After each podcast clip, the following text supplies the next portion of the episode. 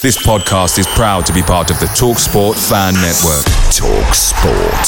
Powered by fans.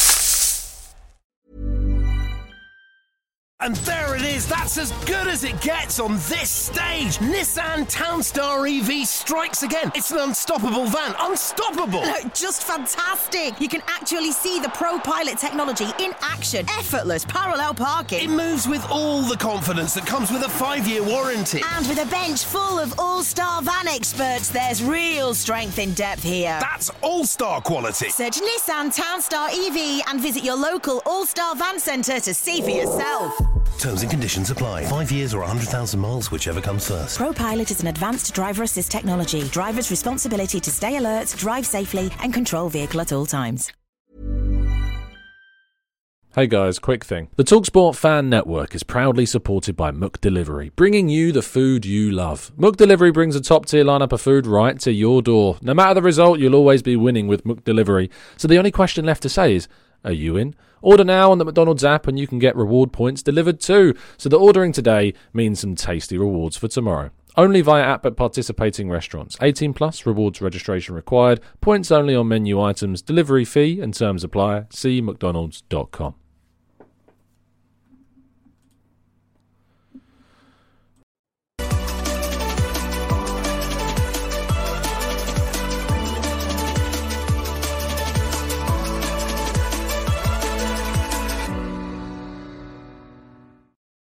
Hello and welcome to the Gooner Talk, back again with you guys for another episode of the Roar Reaction Show after Arsenal's four two win over Aston Villa. What an amazing day. Um, what an amazing curse that has been lifted. Uh, yes, indeed, I can indeed travel to away games and we don't lose, although they bloody well tried. It was um, very, very touch and go. I'm not going to lie. And yes, I saw all of your tweets at two one that were sending in to me saying, I don't think you should have gone. Well, by ninety minutes, well, just after ninety minutes, who was laughing? Well, probably all of us, to be fair, but maybe me more so than some others. Uh, it was a fantastic day. Um, well worth the travel, well worth the experience, all of it involved in it. And then it just kept on kind of getting better even after the day had finished. And we'll talk all about that in a bit. Um, but good morning to those people joining us in the chat box. Hope you're doing good. Hope you're doing well. Let's have a quick check on uh, if StreamYard has uh, messed up with the uh, who's getting first. I think it I think it has. Uh, Penny Ween, uh, good morning to you. Uh, Matt G, Steve Stone, Odurile, uh, Amira, uh, Yomi. We've got uh, Steve Stone. Uh, we've got Tony, Marcus, Colin, Stephen, Matthew, Nick. Um, we've got Martin. We've got P J, Vivian. So many more of you as well joining us in the chat box. Thank you so much, as always, everybody, for making this a part of your usual morning routines. We do shows every single day at eight a.m. other than yesterday, because I was travelling up to the game, to which some people suggested that I shouldn't be doing eight a.m. shows anymore on match days, because apparently now that's the curse, that if I do an eight a.m. show on match day, we won't win. I can tell you for a fact that's not true. And there's plenty of examples of where we have done a show and very much gone on to win the game that is a little bit later on that day. Um, but yeah, let's go through part one, which I'm going to talk through kind of my thoughts and feelings of the different topics and things that happen. And then in part two, I'll get a lot of your reaction, your questions and your thoughts from the chat box. Uh, so, uh, yeah, a massive late comeback from Arsenal uh, sends us top of the league. And we went top because about, of course, something else that happened in the day as well. Um, but it was such a... When, when the game kicked off and we obviously went one nil down in the first few moments, the feeling... I was sitting with Kaya and, and Charles Watts, and there was kind of this just kind of an F F S. And you know exactly what I mean. Kind of just, I really, like, really, is this how we're responding after that Man City game? Is this how things are? Another defensive mistake, another concession of, uh, of possession from Zinchenko, ball over the top, Saliba's beaten, Ramsdale's beaten. Don't get me wrong, it was a brilliant run and pass from Cash and and run and finish from from Watkins. But they scored, as as Gavin says, they scored two great goals. That was the first one. Um, obviously, we managed to get the our first equaliser through Bukayo Saka. And I'll tell you what, from my position where I was sitting and the, The press box is on the side where the coaches are, whereas the Arsenal fans are on the other side. So the Arsenal fans would have got a much better view of kind of the, this goal. And obviously you, if you were watching on T V, you would have got a much better view of the goal. But when the goal went in from Saka, we were like right behind the shot. So if you're right behind where Saka's like hitting the ball, going straight into the back of the net, you don't kind of get a um, appreciation of how good of a strike it was until I saw the replay afterwards, until I saw like the, how you're hitting at that level of the volley, going through the crowd of players past Emi, who was, I think, unsighted as well. It's such a technically brilliant piece of, of, of striking of a football from Saka that we've seen many a player blaze over the bar. I think there was an opportunity that Martinelli had against Brentford uh, in a similar position with a similar kind of strike with his right foot um, that went way over the bar. Saka managed to control that strike and, and get it into the back of the net. It is an incredibly difficult piece of football um, that he's pulled off there, and certainly was worthy of a, a really man-of-the-match performance from him, uh, but there were certainly others that were man-of-the-match as well, not only in Arsenal colours, uh, we should say. Um, but we did concede before Zinchenko equalised quickly on, on their goal. Brilliant.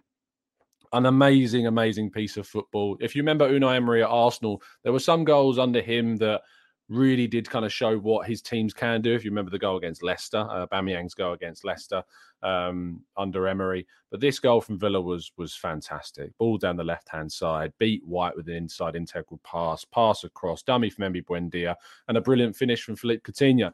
I saw Coutinho after the game, actually. He walked through the uh, the mix zone, and uh, you could tell that he was frustrated um, and annoyed with the, the result, as you would be. Um, but uh, it was an equaliser in the second half, a reaction in the second half, because obviously we went into that half-time at two one down, and I didn't go, I didn't leave the press box, A, because I couldn't, because it's a very small press box similar to Everton where you can't, if the people around you aren't moving, you aren't moving. Um, it's not like a football where you can just kind of go around people's seats. You can't do that in a press box because you've got like the table in front of you with the laptop. So there's no, you're, you're trapped in place. At some clubs, you can get up and go quite easy. At Arsenal, it's easy because every seat's in like a pairing. Every seats are in twos. So you can move around quite easy. But at Villa, it's just a long row. Um, and you're trapped in there until full time, until people move. So it was a, it was a kind of a period of reflection at halftime um, for a lot of us, and we're just kind of looking and waiting for something to happen. And the players came out, as we know, really, really early, um, a good fair few minutes before the Villa players emerged as well, and they were just kind of on the field talking amongst each other. Xhaka was having a conversation with Trossard. There were other players talking between one another, and then in the second half, it was kind of like the night, the, the complete switch of the Man City game. Where in the Man City game, we kind of just fell away. And in the second half, we showed what we've been doing for a lot of this season, the dominance, the passing, the attacking. Yes, looking a bit vulnerable on the counter, and we'll talk about that. But the the set piece attempts, which led to Zinchenko's goal, I actually predicted a Zinchenko goal on our uh, on our preview show. Um, scoreline I got completely wrong, missed four goals.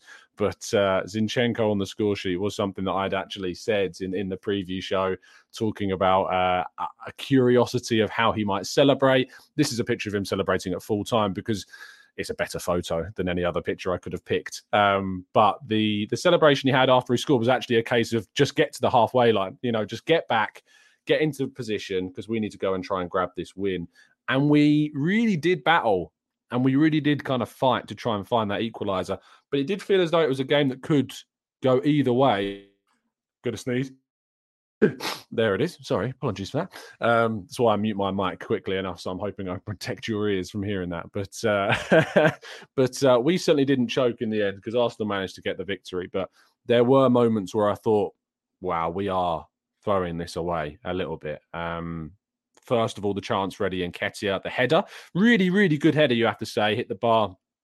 Brilliant work from Ben White, who I thought in the second half before he came off, I thought Ben White was fantastic. I thought Ben White in the second half before he was substituted was brilliant. I was actually disappointed to see um, White go off um, for Tomiyasu because I thought White was being really, really good. The overlaps, the timing of his runs, the crossing, the quality of that cross for Nketiah was so good. The looping, hanging the ball in the air. Grealish did a similar cross actually um, against us on Wednesday night. And I thought in that moment, again, how excellent it is. The skill it takes to kind of loop a ball across over the goalkeeper, keeping it in the, uh, in the boundaries. And Nketiah did really well to leap to to to get the header on it. And I can't believe that a lot he got stick from a lot of supporters about that chance of hitting the bar, because it's a really difficult header to get that high up, to get it back across goal, to try and get it on target. So I thought Nketiah's chance then was a real tough one that unfortunately couldn't quite get the luck for. But then Eddie had that chance where he was put through one-on-one and he tried to take it to the right, well, to the left of Martinez, to the right of Nketiah. And in that moment, I was just like, what is he doing? Why is he going wide? Just go left, use the confidence on your left foot, finish past Martinez comfortably. That's what, in my opinion, you should have done. I'm not a footballer. I'm not going to try and pretend that I, you know, I know best, but I did. I was a bit like, oh, yeah, I think maybe he should have gone on his left side and just kind of finished round Martinez. But uh, that was a big, big miss. Uh, from from Eddie, uh, but to be fair to him, you know, he he got back up, carried on, played through once again the full uh, the full match, and uh, his energy, his running, his runs, is the, the dragging defenders away from moments, opened up space for us. Um, but uh, also before we scored our third goal, Martin Odegaard had an amazing opportunity, an amazing opportunity that he dragged wide of the post. You have to score. Like, there is no, I would have loved to know what the X G of that chance was, because Martinez was on the opposite side of his goal, running back across. He has to score. Odegaard has to score that chance. Um, and at that point, I'm thinking it's not our day. It's not our day. And it's not going to be our day. But then Ramsdale pops up with this.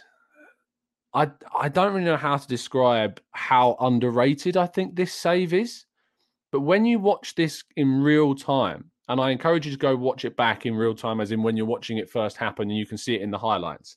The speed, the power at which Bailey hits his strike to the near post, for Ramsdale to react quick enough to get his hands up and get enough of his hands on it to palm that onto the bar.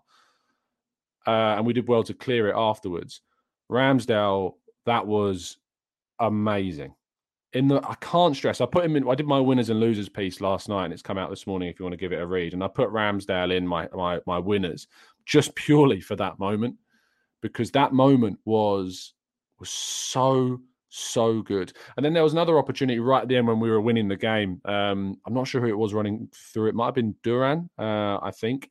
Um, but uh, again, he pulled off another save right at the end. He collected McGinn's shot really well. Um, I thought Ramsdale was was really good, um, but that save in particular, wow, what what an unbelievable save!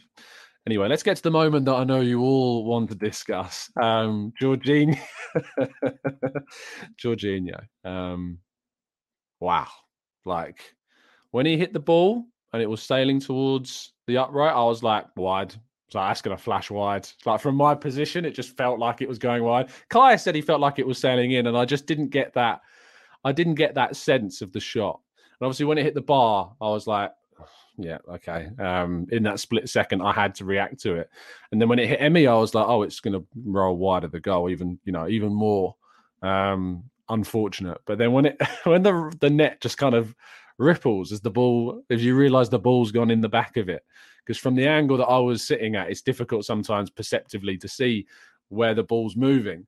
Um, but first, I have to talk about Jorginho. We can talk about the funny part of it afterwards.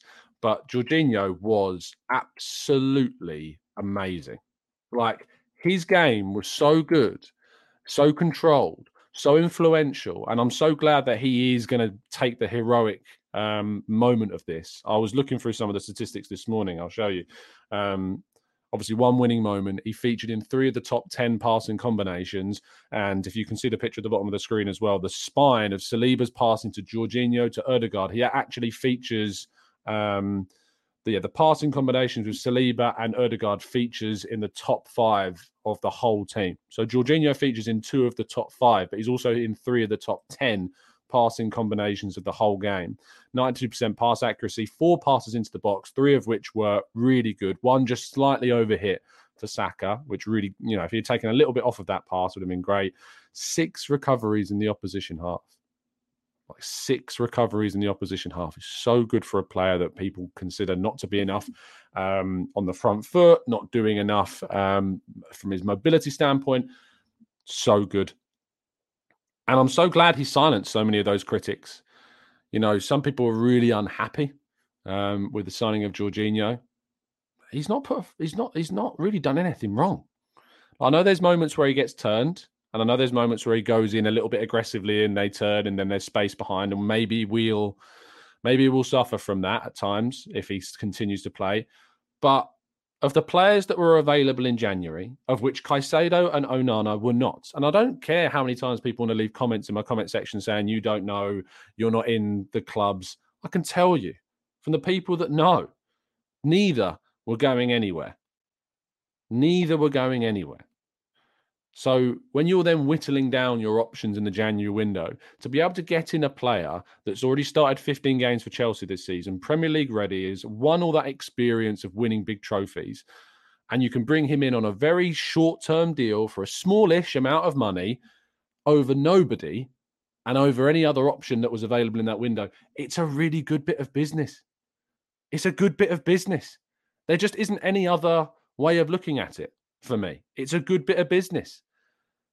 And I think he's proving that in these games. He's proving that we were right to do that deal. And if it was between him and Lokonga starting, wow. You know, you think about when Lokonga played, and no disrespect, but when Lokonga played against Man City in the second half when Partey came off, we lost that game. And we lost that game because we lost the control in the midfield. Jorginho gives us the control that we lack when we don't have Partey. He gives us that control back. And it's so good to see. And I hope that people are magnanimous enough to hold their hands up and say, you know what? I really prejudged Jorginho. I got this one wrong. And I really hope people are magnanimous enough to do that. Anyway, enough of the serious stuff. Emi Martínez. Unlucky, mate. I cannot stand this guy. Ah, oh, the, the, it's just... If he was an Arsenal player, I'd probably love it. That's the hypocrisy of it. That's the hypocrisy of it, if we're being honest. If he was still an Arsenal player, we'd probably love it and we'd be joking around, enjoying it, you know. But he's not. And so I hate it because that's how football is, you know. That That's how football is. Um, I, I, I can't help but laugh when talking about Emi Martínez because what happened is just so... It's so gloriously... apt. It's so gloriously appropriate, so gloriously calmer. There was a moment in the game, I don't know if it was picked up by the television cameras. You may have seen it, you may not have done. And I don't know if it was the right moment, but Eddie Nketiah obviously missed his chance. There was another moment in the box, and Emi Martínez goes up and strokes the face of Eddie Nketiah when the score's at two two. He then, after he's walking away, starts punching the air and like really celebrating and like geeing Aston Villa. I'm like, come on, let's get this draw. Let's take two points off Arsenal. I don't know if you picked up on that when it was going on. It was a really patronising moment on Eddie Nketiah. And then to see that happen, it's just the, it's just perfection. It, it's I'm actually happier that happened than Jorginho getting his goal because Jorginho will get the plaudits still. For many people, and me included, it's, it's his goal. It's his moment. He should enjoy that. He won't get credited officially with it, but it's his moment and it's worthy of a goal, that strike. But this makes this just makes it even better. It just makes it, it's like um, it's like when you watch those uh, really fancy cooking programs like Great British Menu or MasterChef, and they make this amazing dish. And at the end of making this amazing dish, they get a grater out and they get a truffle out and they just grate loads of truffle over the top of them. That was this moment. That that was. This that was this thing. This was the truffle all over our amazing meal, is what this was. And yeah, brilliant. Absolutely. And then the Arsenal fans just ripped into him. Absolutely. And he, he wasted so much time.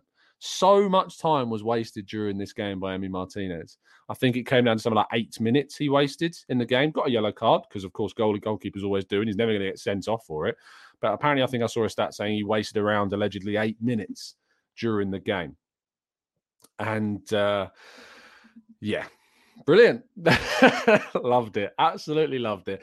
Uh, we went on and scored a fourth. As you all know, Emi went up for the corner and Martinelli runs through, scores, celebrates before scoring. Um, Gabby Agbonlahor, cry more. I don't know if you've seen the clip of him moaning about it on TalkSport, but cry more, mate.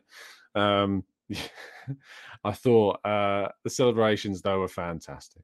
Absolutely fantastic. The celebrations everywhere. Everywhere in the ground, uh, there were celebrations going on. I'm sure you know what I'm talking about. When that goal went in from Emi, though, And as I tell you, for those that are new to the show or those that don't, um, that haven't been tuning in that long, when I, uh, I've I've talked about it before, but because I'm in the press box um, with the, with the other journalists and stuff, when you when Arsenal score, you can't really celebrate. You have to sit on your hands. You have to sit and just kind of um, continue writing, um, continue just getting your updates in. And I had a nightmare. Aston Villa's Wi-Fi, by the way, in that press box is dreadful. Like, I lost connection to the, the blog we were doing so many times. Awful, awful Wi-Fi. I know it's the wrong place, wrong time to moan about infrastructure, but it was terrible um, and really frustrating. But yeah, you have to sit on your hands. You can't really celebrate. But when that goal went in, yeah, we celebrated. We celebrated more than I've ever celebrated in a press box. I just couldn't control myself. I could not. I could not. I was clapping. There were Aston Villa fans. There was a big wall in front of us, so we were protected. But there was so many Aston Villa fans in front of us that were like turning around because all of us were just, we lost it. Yeah. Yeah.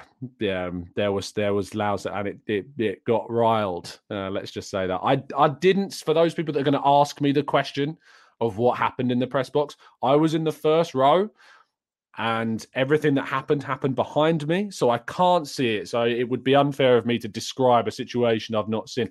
All I can describe it was is there was a commotion. There was a commotion in the press box. Um, and uh, I was in the front row, so I couldn't turn around, because not only am I in the front row, but when you turn around, you just see laptop screens, because obviously there's another row behind you of journalists. So you can't see what's really going on. Um, but it was, yeah. I I can't explain the relief, the emotion, just everything just pours out. And it's just such a sense of, yes, we've done it. I love this picture of Saliba. I had to include it. Um, posted it to an Instagram. It's fantastic. Um, so, yeah, look, amazing, amazing, amazing, amazing, amazing um, celebrations. So can't really get too much better than that. However, it did get better than that, because Manchester City then went and drew to Nottingham Forest. Chelsea went and lost to Southampton at home. And then Newcastle lost to Liverpool, yes, but Newcastle are much closer to us. Um, and it just, it it just was, wow. Yeah, wow. What a day. If you've not yet watched it, I uploaded a video um I uploaded a video of the, we were on the train back from um, from Birmingham when the news came through about the Man City result. There was uh, a group of um, four American um, supporters that had actually gone to the game. Some, for some of them, it was their first Premier League game. What a game to pick, by the way. And we were watching, because um, they're based in the U S, they must have had a... Um, They must have had something that would allow them, let's say, to change their geolocation. And uh, they uh, were watching on their, their U S subscription of the uh, the Man City game.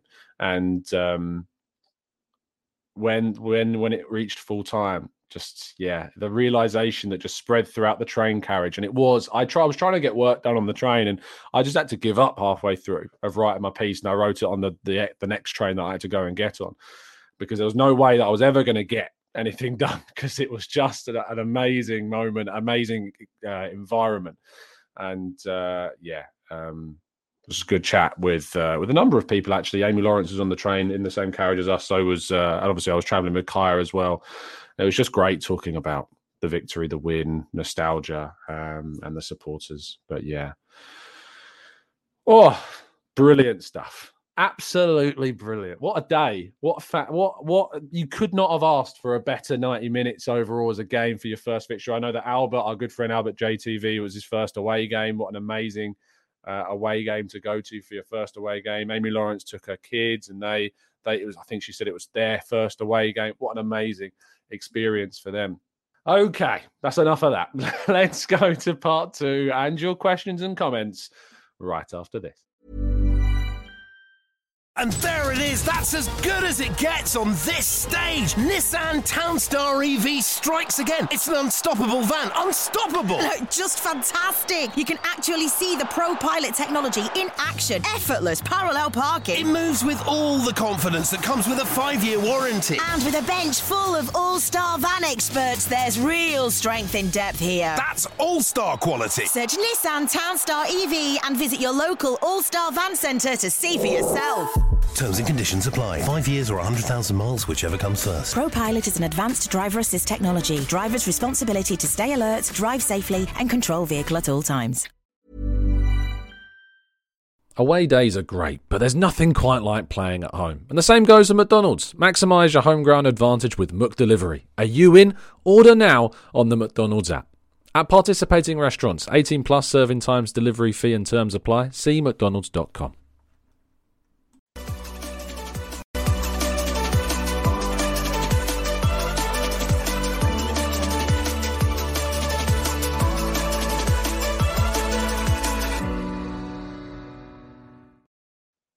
How good was that, eh? Hello and welcome to the Gooner Talk. Back again with you guys for another show for part two of today's fantastic reaction and thoughts and feelings and theories and questions in part two. We're going to be going for another twenty minutes or so, a little bit of an extended show this morning, talking all things about Arsenal's game and win against Aston Villa. Uh, let's jump into the chat box and get some of your thoughts and feelings about this. Aditya says, Tom, are you a believer now? A believer in who? I've always believed this season. I don't. I feel like I'm unmatched, Aditya, in the belief that I've got this season for this team. I was gutted on Wednesday. Absolutely gutted. I uploaded a quick short that was made by our, our new short creator, Bio, um, in uh, yesterday. And you saw how gutted I was um, regarding what we're doing, uh, regarding the outpouring of just raw frustration. But I've never doubted this team can can go and potentially win it. You know, when I first got that realization, like, yeah, yeah, we can do that. It's never, it's never ceased. It's never stopped. I've always believed that we can do it. Jay says, can we nominate Emmys for goal of the month? I really hope that we do. I really, I really hope that they do that because they've missed, they've missed a great opportunity if they don't do that. If they don't nominate it for the goal of the month, they surely have to. Uh, Maggie says, how selfless was it of Jorginho to intentionally bounce the ball off of Martinez's head so that Arsenal fans could get to laugh at our ex-goalkeeper rather than scoring his first goal? You know, I think in terms of of how humble a person can be, is there any, is there any greater humble act than what we saw from Jorginho yesterday? um, James says, any word on Partey? Uh, yeah, there was a small word, actually, on Partey. Um, I think, now, uh, I'm pretty sure... Oh, look at that. I'm being asked to remove my two-factor authentication off Twitter, by the way. How ridiculous is that? For those that don't know, you have to remove text two-factor authentication unless you want Twitter Blue. So just a heads up, you may see a little tick mark by my name soon because I'd quite like to keep two-factor authentication. I w- I've never been interested in getting Twitter Blue. It's just not what I'm... I just don't... I didn't want it. But for me, safety and security, as you know, for me is really important, and I have everything I can to protect me from stuff like that. So I'm unfortunately going to have to get Twitter Blue across two accounts, which is going to cost me double. Great. Across my personal and across my podcast one. Brilliant. Amazing. Stupid. Stupid. Anyway, uh, Arteta on Partey. Um, there was a quote. Um, yes, he says he's not fit. He didn't even train with us yesterday. He probably needs another week. That's what we've been told, um, is that he needs another week, apparently. Um, but fingers crossed it, uh, it sorts itself out. Uh, let's go to um, Matt says, how long is it going to before the refs start protecting Saka? He's going to get seriously hurt soon. That challenge from Moreno was shocking. Uh, it's it's beyond a joke at this point. It's beyond a disgrace. And and I'll tell you what, there was a part in the second half Saka wanted to come off. And I know he, he um, he's probably worthy a little bit of criticism because he shouldn't give up. Um, but he wanted to come off. He signalled to the bench that he wanted to come off. Um, at least that's what it looked like from where we were sitting, we were facing. And when he went down right at the beginning of the second half, he went like that. Even Jorginho was like going like this because he'd spoken to him. Um, and I didn't, I didn't like that. You know, obviously, I don't want you to see your player kind of, in a sense, giving up. And so we're so glad that he was kind of talked into. But there's also part of me that goes, like, I can completely empathise with how he's feeling, because he just gets no protection. No protection at all. Just booted, kicked left and right. If that's Harry Kane, the rest blowing up every time, sending people off, giving them yellow cards, it's a joke. It's a joke the way that he's treated and is allowed to be treated. Arteta said in his post-match press conference that they're going to watch back the tapes, and if they need to make a, if they need to say anything about it to the authorities, they will. But it's just, it's ridiculous. He has no protection, and he's going to get a serious ankle injury at some stage because he's just, players are just allowed to rotationally foul him. And it wasn't, and against Man City, it wasn't even rotational fouling. Silva was just able to get kick after kick after kick after kick, and only but just before half-time was he booked. It was a joke. And, and he should have been booked way earlier than that, because he needs that protect. He needs to be protected. You're going to just, you're allowing one of the best talents in England. Just get. I know it doesn't matter that he's necessarily English, but it's just the irony of the fact that English referees are just allowing one of the best talents to get just chipped away at every single game, time after time after time. Uh, Risky says, Tom, anything on Jesus's comeback? Uh, nothing beyond what we already know. Uh, start of March. That's what. We're hoping start of March is what we're hoping to see regarding him. Uh, Jelly Pig says, do you think there is a better winger option at the moment than Kvaratskhelia? Uh, the guy's tearing up Serie A, still only twenty-two, and I think he would raise us to another level. You know, he's a fantastic player, um, but I don't see us. I don't see us signing him. To be honest, I see him going to a Real Madrid, if anything. You know, I think that's a level that he can probably get to. He's brilliant, brilliant player. Um, Let's go to um, Monkberry, who says, uh, given how well Jorginho did yesterday, uh, when Partey returns, does he slot straight back in? It depends. It depends on the context of the situation. It depends on the context of the game. I don't think, if Partey was available for um, Leicester, I don't think I'd start him. I think I'd start Jorginho because he was great. He was brilliant.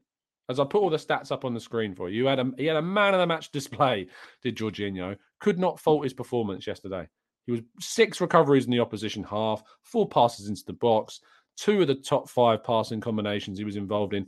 He was part of that spine. He was great. Absolutely great. So I don't know why. I, I don't think we need to. If anything, if, any, if you're going to change anything about the midfield, I would have dropped Xhaka for Partey. Because Xhaka, I thought, was a was was off was off yesterday. I think it was probably one of his poorest games, and he's been quite poor in the last few weeks. Actually, his, his levels dipped, which is a shame because he's been so good this season. But he just kept kind of giving the ball away.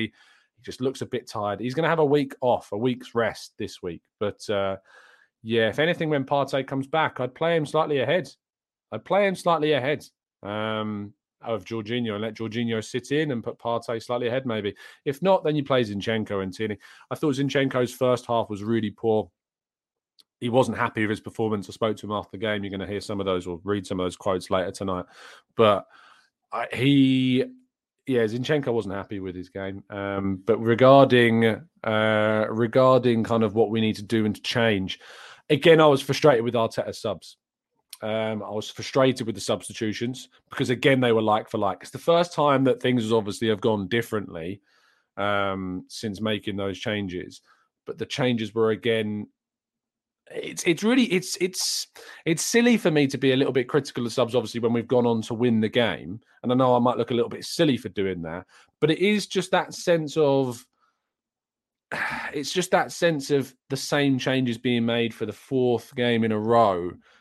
Xhaka for Vieira, the left winger being replaced by the left winger, Tomiyasu coming on for White. I didn't really want to see Tomiyasu come on for White because I thought White was doing really well. I thought White in the second half was fantastic, and I was gutted to see him go off, actually. But we've won the game. So, I mean, what's the point? What's the point of me? We can talk about the substitutions uh, then. Amir says the like-for-like worked against Brentford. It didn't. Yes, we got the goal, but we didn't win. We didn't win the game, and we didn't change things later on when we'd conceded. There was still plenty of minutes in here after we conceded that goal that we shouldn't have conceded because of V A R. But there was plenty of times after that, that's that equaliser from Brentford, equaliser in quotation marks, that we could have changed things more to be more, uh, more attacking, more risky. We could have changed things a bit. So um, no, I'm not happy with the subs. I'm, I'm just not. I, I think I, I want to see. I want to see greater. Um, proactive. I want to see greater change. Just for me, for me, it's just my view on it. I want to see more from the substitution. That's the only gripe I have. It's the only gripe I have is I just want to see more from the substitutions because It needs to be, there are games this season where we're going to need the subs to be better. We're going to need the in-game management to be better.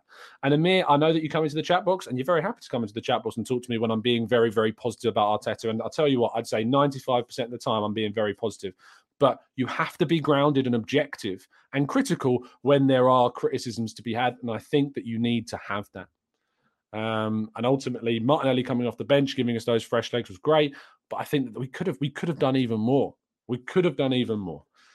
But it doesn't matter because we won the game. Uh, let's go to... Um, Aditya says it's one point three K watching. Hit the like button. It's the most we've had watching in a little while, obviously. I know since the transfer window's ended, but seeing so many of you happy and enthusiastic and loving Arsenal again is so great to see.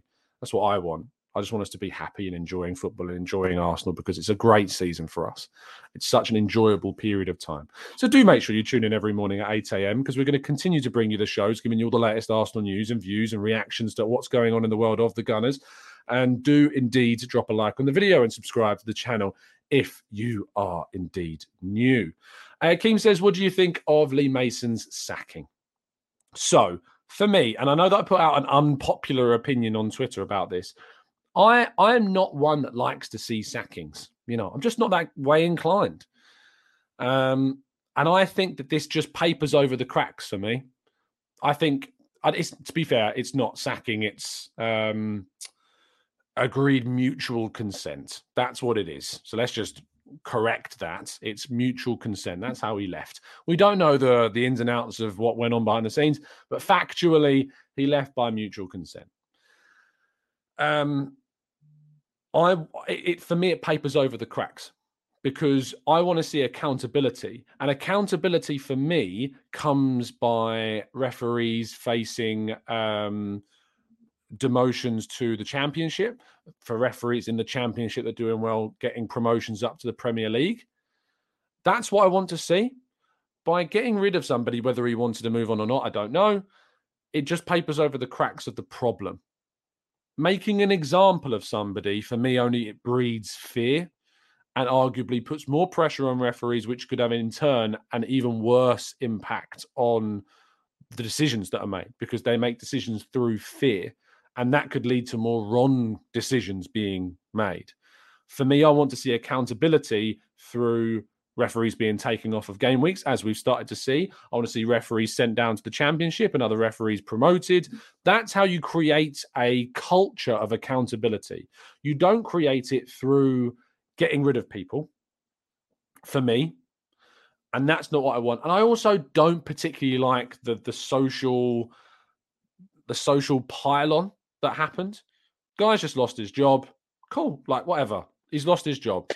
I don't care, right? I'm not going to go and jump onto social media and go, and yeah, he's lost his job. Like, what? I think, just think, take a step back for a second and think about what you're doing. Think about that you're you're jumping onto a public forum and celebrating someone losing their job. It's not a good thing. It's not a good thing because the reason why they've gone links back to a really big problem that we still need to we still need to solve. We need to solve that issue. And for me, it's not solved because of this. It's not. It's not solved because of this. There's bigger, bigger problems that have to be solved, not through people leaving. Things need to be solved by creating accountability, by promoting improvement of the existing people that are there. That's my position on it. I know it's not particularly popular, and I know that, but for me, the bigger problem still exists, and that is what my priority is. But yeah, I don't, I don't, I don't, I'm not a fan of the pile on on social media of just laughing and celebrating someone losing their job. I'm just, if he's gone, he's gone. If he deserved to go, he deserved to go. If that's what they felt, that's what they felt. That's fine, whatever. But I really don't care enough to jump onto social media and start celebrating someone losing their livelihood. I'm just not. Just not that way inclined, personally. Uh, Raoul says, morning, Tom. Have you seen Ramsdale's making saves with his feet? I noticed for Watkins' goal and Grealish's goal, rather than going with his foot, he's tending to dive. Is it an area to improve? Uh, Ramsdale has been beaten at his near post um, on a number of occasions. He has been, to be fair, the Ramsdale, the, the, sorry, the Grealish one was a deflection off of um, Tomiyasu. So I'm not really critical of the Tommy of the of the Grealish goal because without the deflection, I think he probably saves Grealish's shot, which is unlucky. Um, Ollie Watkins is a, is a really good goal, a really good. I don't think that's a, a goal that you need to go for with your feet, to be honest. Um, it's not a strike of the ball that I think that if you go with your feet for that, that you save it. I think he just needs to get down quicker. But it's a very, very good finish from from Watkins, and I don't think you can take too much away from that, to be fair. Um, so, yeah, uh, I don't know uh, about his feet. I've It's not something I've picked up on, to be honest. But uh, maybe it's something that, that I need to take a, a greater attention to. But I personally have not seen anything to suggest that's the case. But you may have picked up on something that I haven't. Uh, Gooner seventy-six says, Tom, do you think that we should have auto offsides like other leagues? Yes. Simple answer for me. Yes, absolutely. Uh, and Gunnar Ladd says, is this shirt still available to buy? It, it's the European training top. So it sh- it's this season. So, yeah, it's, if it's if it's still on the Arsenal Direct website, it's a great shirt. It's what I usually go running in, which I hopefully should be getting back to soon. Um, so, yeah, but uh, very nice kit, this one. Uh, I wish it's kind of one that they would wear. It's, it's that nice. But, yeah, it's the European training top for this season. So I would recommend picking it up if you haven't. Um, Clive says, just joined. Good to see you, Clive. Um, can we all agree Jorginho is better than Sambi and El Neni? Today is a good day. I think if anyone wasn't already agreeing that when we signed him, Clive, I don't know what to tell you. But if you're not, or if you're not agreeing to that point now, what more can you say? It's where I started off today's show. At the end of the day, Jorginho has come in, and I think for me was the best option. The, the best option that we could have got at the end of the January window. I don't think there was anyone that we could have got that was really better in that situation than him on deadline day with twenty-four hours to go after we really messed up. Like, and it was a mistake, the Caicedo pursuit, to try and bid that much money, overpaying anyway, and trying to bid that much money for a player that Brighton had no intention, had never and never ever intended to lose, which really then limited what you could do at the end of the window for a position that we had to bring in. I think it was really good business. Um, really good business to get Jorginho in. And I said that at the time. This isn't me being all retrospective. Um, go back and watch our deadline day phone-in. I'm happy with the deal. I'm happy with that move and have been since it happened. Uh, Clive says, think uh, the goals of Trossard and Jorginho have contributed since signing. Brentford, Manchester United and Villa, uh, huge points. And Edu has learned from last year. I mean, last January we did nothing. And if you didn't learn from that, you can't be helped. Do you know what I mean? And I remember, Clive, we sat and we sat with yourself, Arsblog, uh, and Kev Campbell in January of last year. And then one of the things that we said after that was that it was more important to not sign the wrong players. Right? Yes, it was more important to not sign anybody than sign the wrong players. But the thing is, is that we don't know what players are available all the time in that window, and we may have missed opportunities that we don't necessarily know about. This window, there was opportunities, and we've taken those opportunities. We tried to do more than the opportunities that we ended up succeeding with, but they just proved too financially restricted to what we want to do. Some people say that we should just pay the money for Joao Felix, for instance, who again, still, despite being good, has not won a game for Chelsea. It's not been on the winning side in his performances for Chelsea so far. Um, hilarious. Absolutely brilliant. Let it continue. I'm injecting Chelsea's misfortune and misery into my veins every day. Um, but yeah, look, it's, I think we've done, I think the January window was really battered by, like, hugely over exaggeratively battered by people. We got in the wide player that we needed. We got in a midfielder that we needed. And we got in a surprise left-sided centre-back that we may end up needing. And uh, I really hope that we that people reflect on the January window in much better terms now. Because, yes, we've struggled in form. But what we've seen is the players that have been bought, Trossard scoring against Brentford, Jorginho being consistent now, Partey's not available, they've made an impact. They have absolutely made an impact. And that can't be disputed. And that's all you can ask for. How, who's made the bigger impact since joining Mudrik or Trossard? Trossard. Trossard's made the bigger impact. You have to be you have to be honest about that. He's made the bigger impact of the two players so far. And yes, there are um, there's context around Mudrik being coming to a new league, being young, all of that. I accept that. But this season, Trossard's made the bigger impact. In terms of Joao Felix or Jorginho, I know they're playing different positions. I know they play in different positions, but who's made a bigger impact at their club? Jorginho has made the bigger impact between Joao Felix and Jorginho. Um, so the players that we've bought have impacted what we've done, other than Kivior, who, to be honest, let's be real, hasn't got in the team because Gabriel's playing. And when the Europa League gets back underway, I hope that we see Kivior, because I'm excited to see what he's capable of. He's quick. This guy's fast. We've haven't got a slow defender at the back. And I hope that we gradually see more and more of Kivior. And we would not have bought him without knowing that he is going to be integral, not maybe integral, but certainly impactful and influential in what we're going to do in the future. So there you go. Anyway, that's enough of Clive taking over my morning show. um, Piyush says, start, bench or sell next season. Jesus, Nketiah, Balogun. Start Jesus. Oh, that's just so easy, isn't it? Start Jesus. Oh, sell. Right now, right, right this very second, as we sit after watching Nketiah fail to score and miss these chances, and while Balogun is smashing it in that league, you have to say keep and bench Balogun and sell Nketiah. But that might change between now and the end of the season. So as I speak on February nineteenth, start Jesus, sell Nketiah, bench Balogun. That's how I feel right now. And that's probably unfair on Nketiah. But as I sit here right now, that's what I'm doing. Go mad all you like, but you've given me three options and I have to pick. I can't not pick one of them. So that's where I sit right now. But I'd like to think that all three could have an influence next season. I'd like to think that Balogun can be reintegrated and we have three, because we might need three. So uh, let's keep them on. Balai says, Tom hates Nketiah, confirmed. See, you can't, it's impossible. It's impossible not to do that and then come out looking like a mug for one of the three players. Um, let's go to Daniel says, do you think we should go for Kane as uh, we push uh, and get his childhood dream and put the Spuds into meltdown? Uh, could be a Sol Campbell two point oh. No, I don't think so. Uh, he'd, he'd cost like yeah, just a silly amount of money. He's on a lengthy contract, I think, still. So, yeah, I don't think that's going to happen, mate. It's, gonna, it's not going to happen.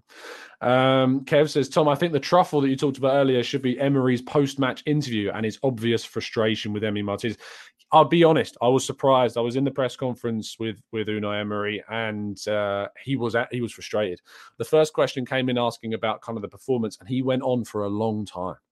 He went on for a really long time explaining his thoughts around the game. He wasn't happy with the transitions. He wasn't happy with the way they gave the ball away. He felt they wasted too much time. He felt that it was the wrong decision for Emi Martínez to go up. And I'm sorry, but you can moan about Emi Martínez. You're the manager. You're the manager. Shout at your player. Get him back. You can't bemoan a decision that you have control of changing the outcome of. You know, we often say the words like managers can't go on the field and kick the ball themselves. But what they can do is they can shout at their player not to go up. If they, if the player then refuses and continues to go up, different story. But you can't complain about something that you have a control over.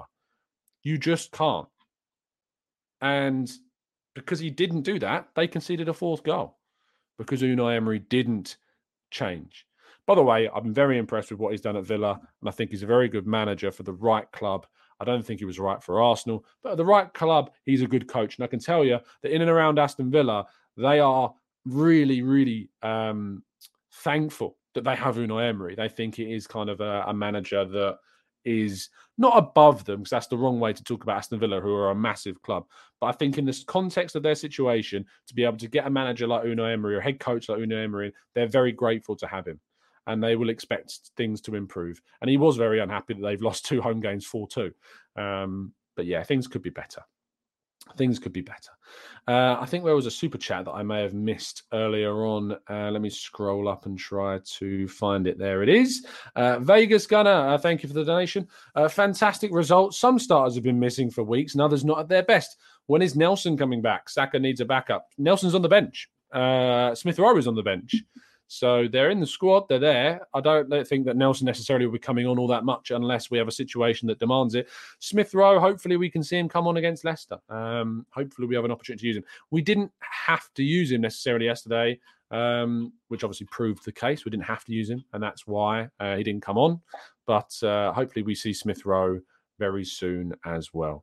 Uh, Mike, uh, thank you so much. Mike Rolfe, uh, who's joined us as a brand new member. Welcome to the T G T community. Thank you for helping support the channel. Really appreciate that kind gesture. Uh, and I'm sure I can see people already welcoming you into the fold, which is great.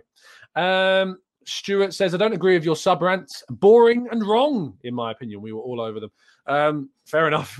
Everyone's entitled to their opinion, Stuart. It's just my view. I just think I'd like to see us a little bit more proactive with the subs. I think I'd like to see us a little bit more adventurous. And I think in the last three games, Everton in particular, Brentford, and then Man City, we obviously, Pep Guardiola reacted in the second half, and we didn't react to Pep reacting, if that makes sense. Um, I'd like to see us be better with the substitutions. I don't necessarily think it's a rant. I just think it's a criticism I have. Um, a rant would be me, what I was doing more so about the the refereeing and you know earlier on.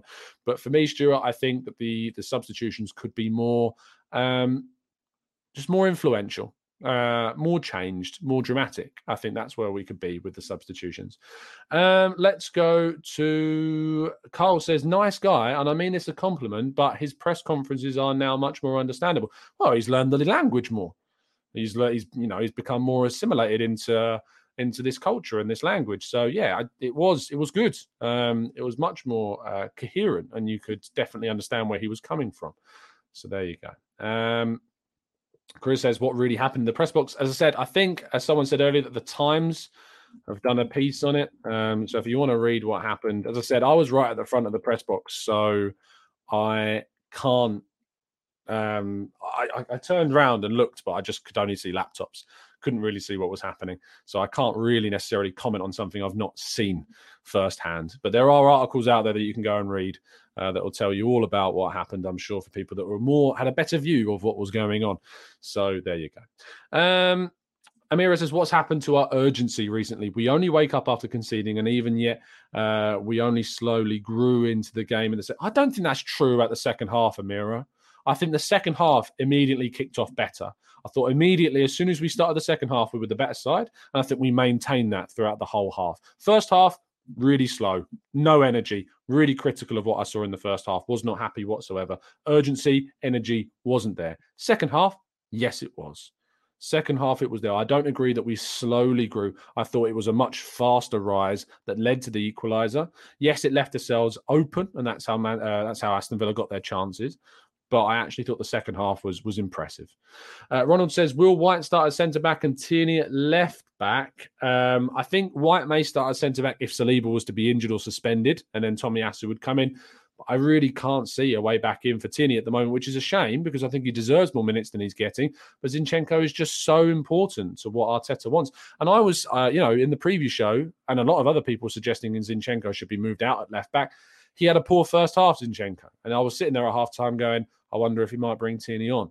He didn't. He stuck with him, and we're bloody happy that he did because he proved to be really, really good in the second half. Um, Kev says, can we give a shout-out to Arteta for his mocking of the referee? It is. It was funny. I didn't see it until after the game, um, the little ball roll thing. Uh, do you? Oh, I can't remember what the game was, but do you remember where the, the, the picture of him going like this, where he's like, mm, mm, like, mm. He pulls that mm face. Yeah, mm, okay. Mm. It's just a little bit of um, kiddishness uh, about him, a little bit of immaturity, and I don't mind that too much. You know, I think he kind of sometimes he wears his heart on his sleeve. You can't say that he doesn't. He just yeah, it bubbles up to the surface on the field. I love it. I love the fact it winds other people up, and that's what I said earlier about. Um, Uh, what was it? Um, Emi Martínez. You know, if we had Emi Martínez, we'd probably love it. We'd probably love the fact um, that, that Emi Martínez was being all the housery that he brings. We'd probably love it. But because it's not, we hate it. That's just how football is. That's how fickle we are as supporters. But yeah, whilst I hate Emi Martínez for what he does, whilst I hate Neal Maupay for what he does, I kind of love um, what Arteta does. so yeah um so I, I don't know what to tell you. Um let's go to um Camera Up, who says, would you accept winning the league this season if it means Saka leaves the club in the summer? Deal or no deal? Oh, you can't ask me that. That's horrible. Win the league but Saka leaves. You know, Arsenal Football Club is bigger than any one player. It's a simple oh I'm bleeding. I've got a nosebleed. Oh, no. I'm fine. I got too stressed out. I think we're good. Yeah, we're fine. to somehow manage to bleed all over my face. Um, that's never happened before. Maybe it was that T G T sneeze earlier. Um, but uh, where was I? I've completely lost my trail of thought from a nosebleed live on air. That's hilarious. Um, but uh, yeah, cover up. Would uh, would you accept win the league? Yeah, look, in terms of in terms of of every every player is bigger. Uh, sorry, every club, any club is bigger than any one player. Okay, it's as simple as that. And if Arsenal win the league, he has to go. Because any club is bigger than um, than a player. That's the way I'm going to answer the question. I think that a nosebleed live on air is probably the uh, the symbol that I need to probably go and wrap this show up. Uh, thank you so much, guys, for tuning in. It's been an absolute pleasure uh, to join you, as it always is. Really appreciate your time. Um, have a fantastic Sunday. Enjoy it. Um, let's hope Manchester United drop points. Uh, let's hope that we can do the business next week against Leicester. I'll bring you more content, more reaction to this game, of course, with more shows in the mornings. Uh, but other than that, it's been a real pleasure, a real joy to speak to you, as always, because it always is. Um, but yeah, what a day, what a game, what an experience. Thank you for listening. Have an amazing time, an amazing Sunday. And as always, up the Arsenal.